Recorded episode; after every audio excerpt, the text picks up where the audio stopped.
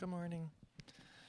The reading this morning is from Mark 2nd, 13 through 17. He went out again beside the sea, and all the crowd was coming to him, and he was teaching them. And as he passed by, he saw Levi, the son of Alphaeus, sitting at the tax booth, and he said to him, Follow me. And he rose and followed him. And as he reclined at table in his house, many tax collectors and sinners were reclining with Jesus and his disciples. For there were many who followed him.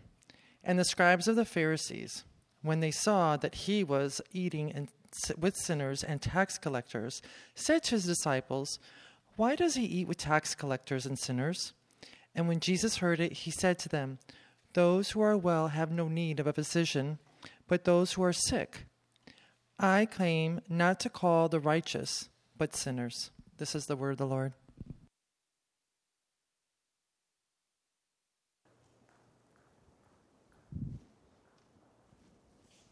Well, thanks be to God that that's the word of the Lord. It's a good word. Good morning. Uh, invite everyone to pray with me. Let's pray. Thank you, Father, uh, for being a God who's for the outcast. Help us to understand our place um, in this world, our place even right now, uh, in this moment, at this time. Help us to see, Father, that um, as much as, you know, even for me, I always think I'm in, I'm in the right, or I'm on the right side, or I'm doing it, this is the right way. Father, help us to, to see that we're each outcasts in need of Jesus, in need of your healing, in need of your hope, in need of your restoration, in need of your beauty, in need of your goodness, in need of your truth. Father, we ask that you would show yourself to us in both your, your glory, but also your goodness through your gospel. That is our hope. So I pray that you would open this word up to us, that we'd understand, that we would believe, we would have faith in Jesus. Amen.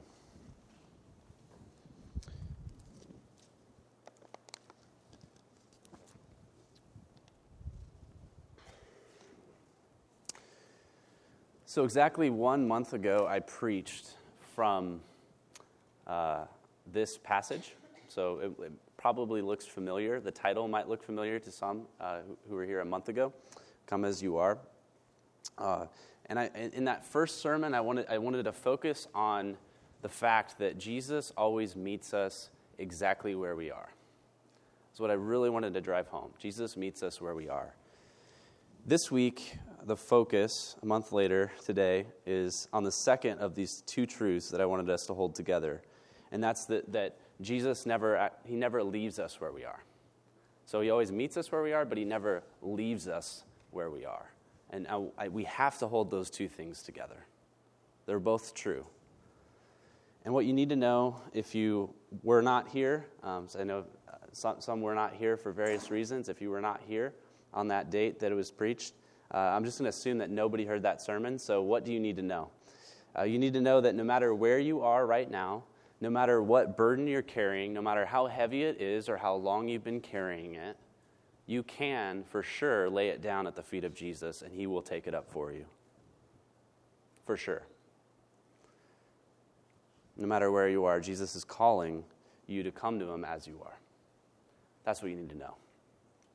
But the phrase, come as you are, is the saying that captures for us um, a lot of things it, it, it, I think it, helpfully captures this idea of both being fully known by God and yet fully loved, right? It's, it's, it's this idea that, that you're holding those two truths together, that I'm actually exposed before, that I'm being seen for exactly who I am, and yet no one's running far away from me with what they see because I'm actually in this circle, this safety of, of love. Um, and so last month I brought up two artists, uh, one Christian artist, which we just uh, sang from, uh, David Crowder, uh, and the other non Christian artist named Kurt Cobain. Does anyone remember that? Yeah, a couple people. All right, from, from Nirvana. Both songs use this phrase, come as you are. So there's Crowder's, Earth has no sorrow that heaven can't cure. Wonder, come home, you're not too far. Come as you are. And then there's the second one, uh, the second, the other song that I pointed out. Come as you are, as you were. I'm not singing. As I want you to be, as a friend, as an, as, as an known enemy. And so, but it, so in that song, Cobain, what's, what's pretty interesting about it is he is trying to say that there's enough room in this world for any damaged person. It's interesting to reflect on. Because uh, both songs are essentially, you know, with, at least with this phrase, come as you are, they're saying the same thing. And in that song, uh, I already talked about that song, but Levi, our, our, one of our characters in this story in, in the Gospel of Mark, Levi is this damaged person. Uh, he is very damaged. By the common person's understanding, he's the biggest loser. He's a lowlife. Um, everybody did not like him. Nobody really wanted to be him, except for uh, Jesus was, was the only one who was willing to be around him. And remember, Jesus saw Levi. He stops, he calls to him, and says, Follow me. And so that's, that's, the, that's the point in the story that I want us to pick back up and continue, is right here where, where Levi now gives up everything that he had. He, had. he was in a place of power working for Herod Antipas. He had lots of possessions. He had a lot of money, especially when we, can, we compare this to the, the, the fishermen you know, the, the, the, the, more lowly fishermen who, who gave up everything they had, well, we don't know, but they probably didn't have a thriving fisherman business going. You know, it was probably a lot easier for them to lay down that to follow Jesus. This guy, Levi, is really giving up worldly goods. Mean, he's giving up a place of power, he's giving up everything to follow Jesus. So let's, let's look at what happens next. We're, we're, we're holding together this idea. Jesus never leaves us where we are. So let's look at verse 15. And as he reclined at table in his house, many tax collectors and sinners were reclining with Jesus and his disciples, for there were many who followed him. So I want to ask a question Whose house is this? Whose house is it? Any other answers? Phone a friend. What's that? I got Jesus. What else? Levi. So there's Team Levi, and then there's Team Jesus going, right? So um, I wish I could tell you that studying Greek and studying what scholars say on this solves the riddle. it doesn't, it has not. Uh, the pronouns in Greek are just as ambiguous as the English is reading. Like, so, so we're going, is it Levi's house or is this Jesus' house? Which is it? And I kid you not, I read a 700 page co- commentary um, looking at this and going, okay, what are we doing? Uh, I didn't read all 700 pages on this, just so you know. So, I mean, um, I mean, I'm sure somebody out there, like a kitchen or something, has written something along those lines. But um, one really uh, smart dude uh, was talking about this, and, uh, and, and he, he seems to say that it's, it's Levi's house. Um, there's some mixed opinions. Others say it's Jesus' house, just like we just did uh, Team Jesus, Team Levi. So, um, one of the things in that commentary, though, is that it kind of gets all dogmatic on this. And so the, the scholar confidently claims Mark nowhere else refers to the house in Capernaum. That's what he says. And so I'm going, I'm flipping back to Mark chapter 2, verse 1. Remember, whose house was that? It was reported that Jesus was what? At his home, right? So we're going, hmm. So boom, I'm right, he's wrong. Um, no? Um, come on, I gotta have some support. This is this is our church. Like, come on. I, I'm Team Jesus. Yeah, always Team Jesus. Always always side with Jesus. Um, but I think the, the point is, is it's supposed to be ambiguous, I think. That's actually the, the point. Because either way we spin it, it looks pretty ugly. Uh, in terms of Jesus' PR at this point in the Gospel of Mark is pretty bad. Uh, we, think about it because he's, he's, either seen, seen having food with a bunch of sinners and tax collectors sneaking into their massively fun party, right? As a special special guest, so he's seated right there at, at, on, the, on the front, and he's, he's part of this event that's, that's being thrown, or he's actually the host himself of this really great party. So either way you spin it, it's an interesting thing, is it not? I think it's fascinating. Um, either way, it's not good for his public image. Either way, what Jesus does here is, at least to a, a, a pretty um, prestigious group of people, it's inexcusable and it is socially unacceptable. It's both of those things. I'm convinced, though, it's the, it's the second way, but that's just my, my opinion. Um, also, because Mark chooses to use this phrase as he reclined at table. I want to focus on that for a minute. So, this, this is a way, this is a, a way to note this custom that at this time, in this manner, uh, the, the, how people ate. Uh, not like how we eat, uh, maybe at a table with chairs, you know, four chairs, six chairs, eight chairs, ten chairs, maybe you have a bench at home, whatever, however the, the setup is. We're, we're kind of seated in this, you know, crouched position that is uh, sitting is the new smoking. Am I right? Are there any doctors there want to verify that? Anybody? Sitting is the new smoking. It's this awkward position that really hurts. And after a while, it really starts to give some back pain, and we're going, ouch, this, really, this is really terrible. This really hurts my back. And then now I'm driving in an automobile now for another 20 minutes. And after I got off work, I'm still, on my crouch, I'm still hurting. You know, that, that seated position, can I get an amen? Anybody feel that sometimes? Right now you're sitting? Yeah, you can stand up if you really want to. It's okay. Um, yeah, so, so they actually, they ate the right way. they ate reclined at table you know, seated along kind of in this more relaxed position. There was no eating hot soup while driving a car. I kid you not, I see people doing that in San Diego County. It drives me crazy, right? You do it? Oh, tax collector. I'm just kidding. yeah, it, oh, that's, that's, what, that's what it is. So, so, so to focus in on this, uh, yes, it's noting custom. He reclined at table.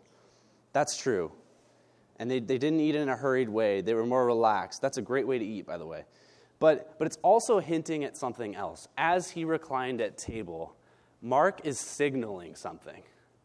He is, he is, whatever, virtue signaling, or however you want to say this. He is signaling this. He intends for us to see that this kind of fun party is the kind of fun party that's going to happen in the future.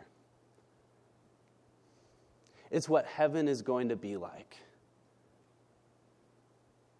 This kind of party is what that great banquet, that Last Supper, that big feast, that next big thing that God is doing, that He is consummating, that He is bringing to final fulfillment on the world stage of history of what's going to happen. That, that it's going to be a fun party. And the people who are here at this meal that Jesus is having or Jesus is attending is the kind of party that's going to be happening in heaven. We have to see that. It's right there. And I think what's amazing about that is that we don't get to pick and choose who's in and who's out. God alone does, right? God chooses our church family. God chooses the one in the pew sitting next to me, or one in the chair sitting next to me. And this meal is going to be a lot of fun. So let's keep reading to find out why. Verse 16, follow along with me. It says, And the scribes of the Pharisees. I'm going to say that again.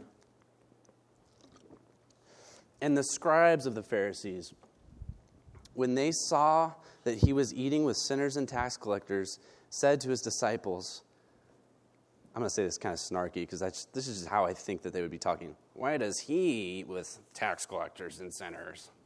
Right? Right? Look at that snark in there. Why does he? Why is he doing that? Um, who are the characters in the story? So, who's the first character in the story? You can't have the wrong answer with this one. Yeah, Jesus is always the answer, right? Sunday school answer, right? Jesus. Say Jesus. First, first main character. Uh, second, second main character. Who else have we been talking a lot about? Levi. Okay, Levi, son of Alphaeus. Alphaeus. Uh, the third main characters, uh, any other group? Yes. Well, let's go. Who are Levi's friends? Tax collectors and sinners. So that's a third group of people. Fourth group of people, go ahead and follow up with what you just said. Disciples, and it says followers of Jesus. So, you know, another pretty, pretty, pretty larger uh, crowd. And then finally, we've reached the last group of characters. Who's that? Not the Pharisees, the scribes of the Pharisees. So there's a, there is the Pharisees, and then there's the scribes of the Pharisees. And the scribes of the Pharisees, man, they are, I, I would, ne- uh, they, they sound like the worst, okay? I'm just to say it. They sound like the worst group of people. Because these are the, these are the people who, they were literally, they were lawyers. Sorry, sorry to any lawyers in our room. I have a family of lawyers, just so you know. So um, I'm offending all of my family right now. but which is fine. I do it all the time. Um, they still love me. Uh, they were lawyers for the Pharisees, and their job was to check and see if people were following the rules correctly. That was their job. To make sure that you're following every detail, every jot and tittle of the law of Moses. Are you following everything correctly? And I think that they are actually, like, the, how do we relate to this today? I think that they are like the annoying people who comment on YouTube channels all day long and just start saying like this is the or, or amazon you know the, the commentators who have like zero stars and then they just blast things they're like this is the worst book i've ever read why would i ever read this book you wasted your entire life on this book or um, this is the, the worst tea kettle you could possibly imagine why would you ever make tea with this thing right typing that up that's like that's like who they are. That's they're just that's just like kind of conniving, annoying group. So it's this group of people. They're a group of experts and legal scholars, a group uh, that knows God's law better than anybody else, and they they sh- they tell everybody about it that they know God's law better than everybody else. Uh, and so when they see this activity of Jesus and this new convert named Levi, they flip out. They lose their lids. Okay. Of course, when experts and legal professionals, when they flip out, it's not that noticeable. Right? Um, they're all covert about it. And so they go to not Jesus, that would be way too direct, man. the right, you know, so, so they go, they, they go kind of silently and quietly, go around him, behind Jesus' back, and they go to his disciples and they ask them, instead of him, verse 16, why does he eat with tax collectors and sinners? I want to pause on that, and, and you can take a moment to reflect uh, if you're taking notes on uh, in a notebook or uh, on something in your Bibles, if you have any white space. Um, who, when you throw a party or when you go to a party, who's invited or who's there? Ask that question. I want you to take that question home and reflect on that. When, you, when, you, when you're hanging out with a group of people, is it always people that you're familiar with, that you're comfortable with, that you like being around? Or do you ever let yourself be around people who don't act like, look like, or who are not thinking like you are thinking? Um, that's, a, that's a question I want, I want everyone to just sit on that one. Community groups, discuss it. It's a great question to ask. Are the people you eat and drink with only those you really like? Who do you invite over for dinner when you can? Who do you go to when you can? So, eating food together is a personal activity. It's sharing in something together, sharing uh, culture, sharing tastes, sharing likes and loves with, with some other person or some other group of people. And it's also social. So, so when you share food with someone, you're sharing a kind of, of bond of friendship, bond of even, you might want to almost go so far to say a familial bond. That is, it's some kind of connection there that, that happens in, in the moment of, of eating together. It symbolizes friendship. You're saying with food more than what you can say with words alone, right? So you're saying with, with, with food, hey, friend, I think that you're a person worth being around. I think that, that I like you a little bit. I like you kind of a lot actually, enough to make you a meal. And I think that's a problem for religious people. And here's why religious people like this group, the scribes and the Pharisees, they have rules to keep and they have reputations that they, they must uphold. That's, that's, that's really what, what's behind the standard keeping, what puts them in that profession, is that they really they want to be the ones who know everything and are doing everything right. And so people like this will not be seen with sinners and tax collectors. You can guarantee it. Peter in Galatians was um, like a scribe of the Pharisee and how he acted. In Galatians 2, you can read about that. In fact, at this time, on the social ladder, scribes of the Pharisees, they were known as the model example of who you wanted to strive to be like. So, for the common person at this time, you wanted to be a scribe of the Pharisee. And, and, and the group of people that you did not want to be like, that was the group of sinners and tax collectors. You did not want to be that group. So, there's this huge polarization between these two groups. And what's crazy is Jesus reverses this, this order. He completely flips it. The powerful, the scribes of the Pharisees, those who are on top, Jesus is saying they're now they're switched, they're now on bottom. And then those who are on bottom are now being lifted up and they're in the place, they're, they're, they're, they're being seated at the place that is on top. That's what's happening in this story. And so, all those watching, the, the experts and scholars, they expected for Jesus to see the world as they had seen it, of course, because they knew the law of Moses. Well, Jesus is a better Moses, people. you know, he's like, I know the law of Moses, actually. I got it all memorized, I've got it all here. I know.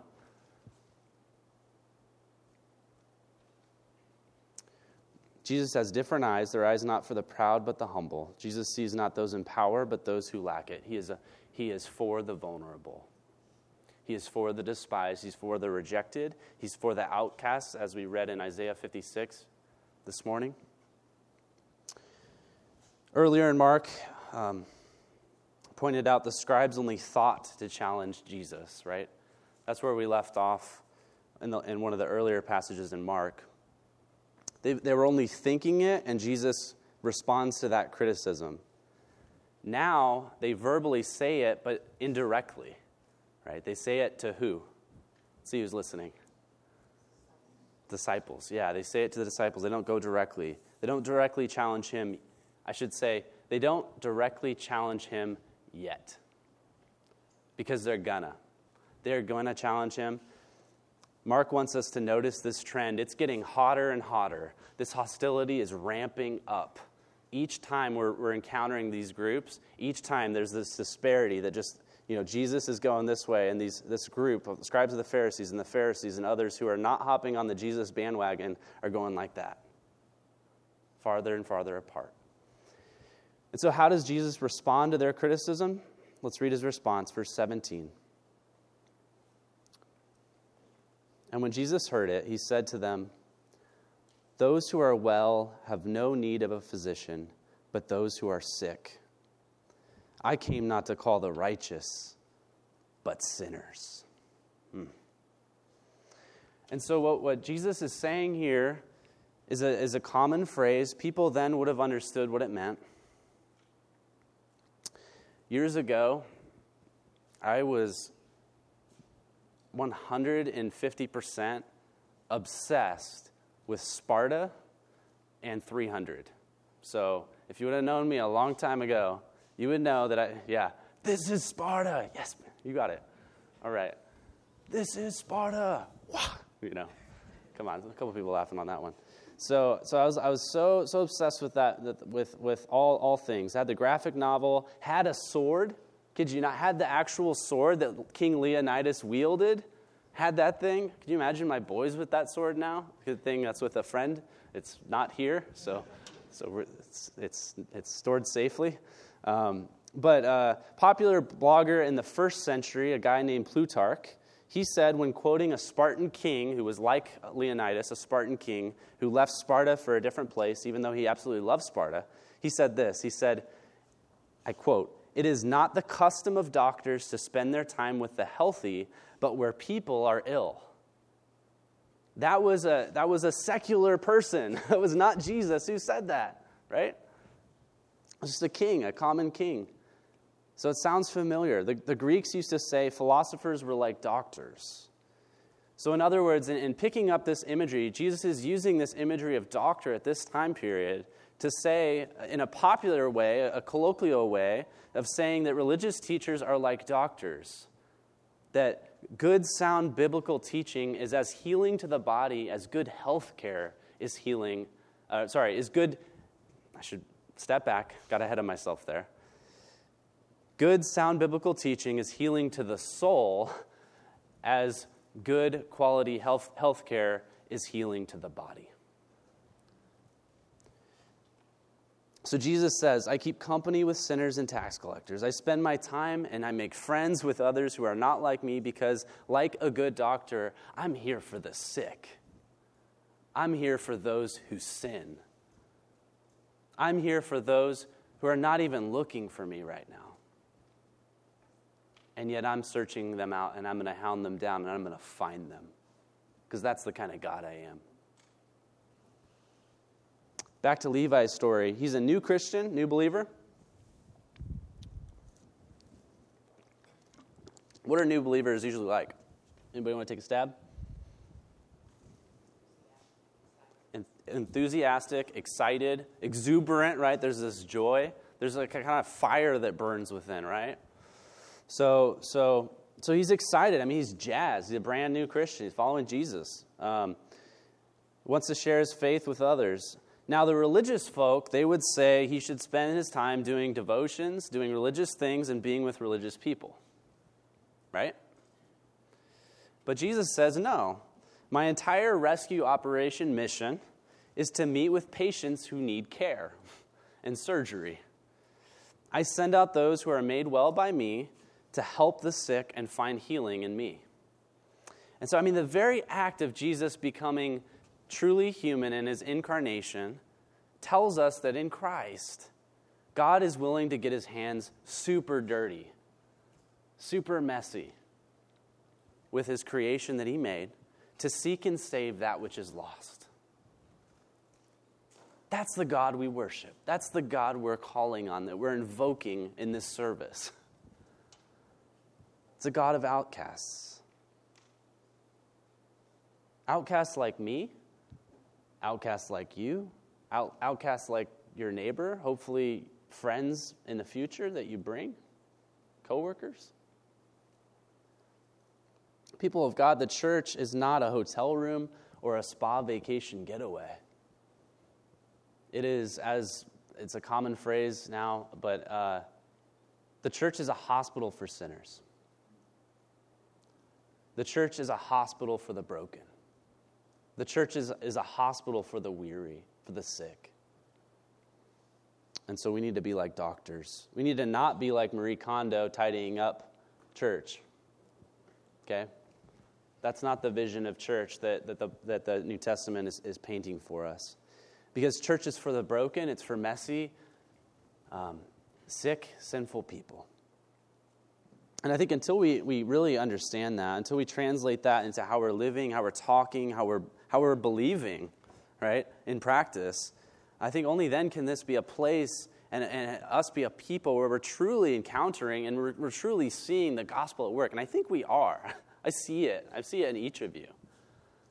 Um, there's so much of that. And I mean, we're, it's amazing. But my point here is, is the gospel doesn't do work on people who live and act like we're the best announcement there ever was. The good news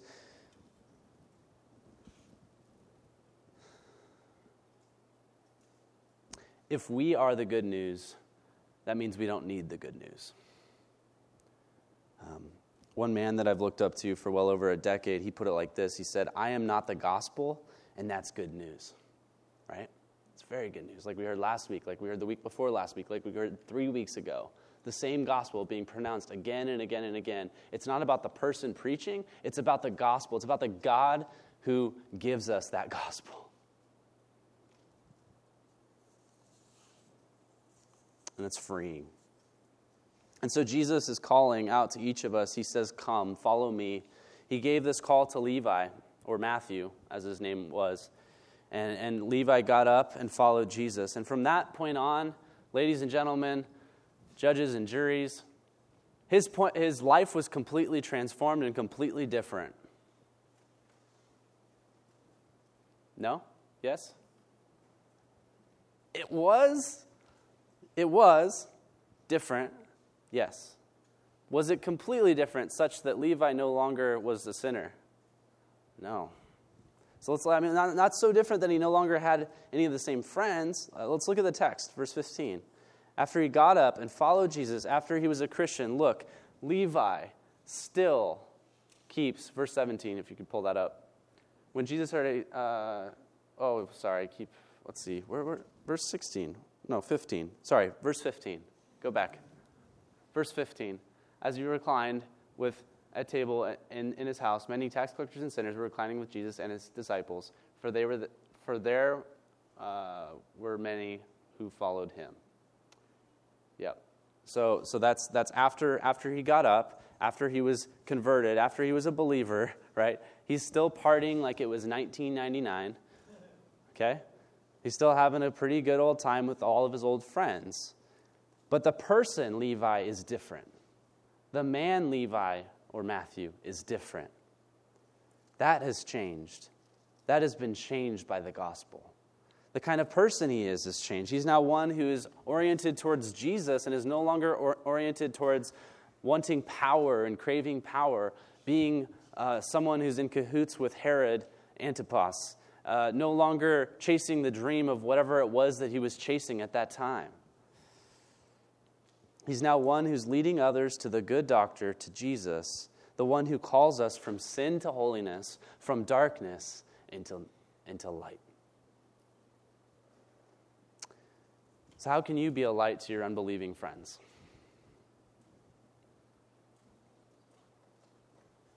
How can you be a light to your unbelieving friends in your own home? How can you be a light to your own unbelieving soul when you've had a hard day and Lord, help my unbelief? Happens to me. I'm sure it happens to you. So, look, they're, they're still having a blast at this party. Verse 15. This is no, let's go do the pious thing now. Ah, shoot, we can't have any fun. We need to start acting like Christians now.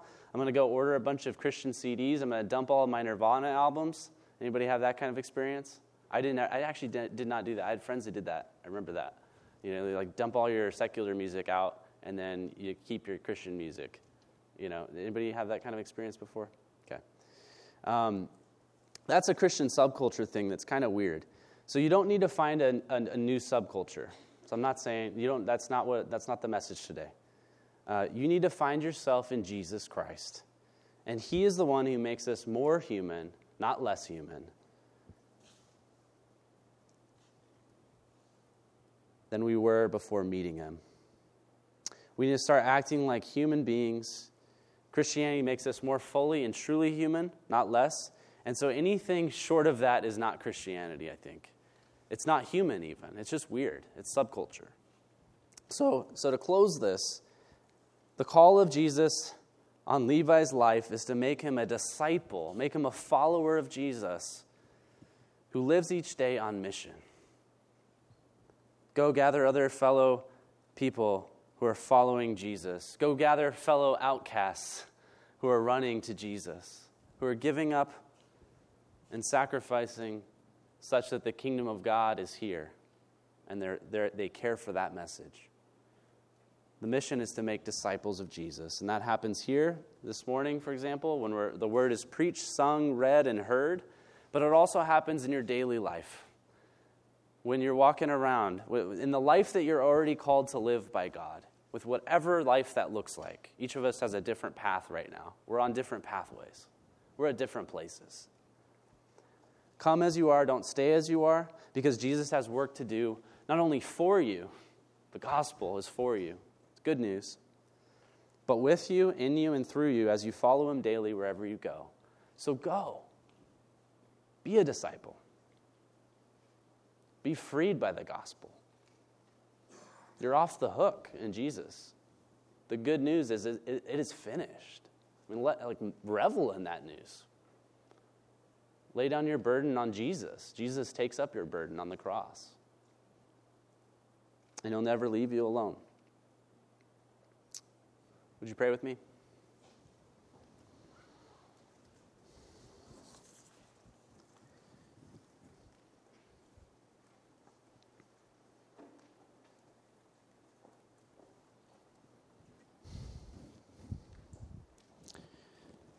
Father, we thank you that you're calling out to us using weak means, a weak messenger, weak mediums uh, to deliver your glorious gospel, your good news.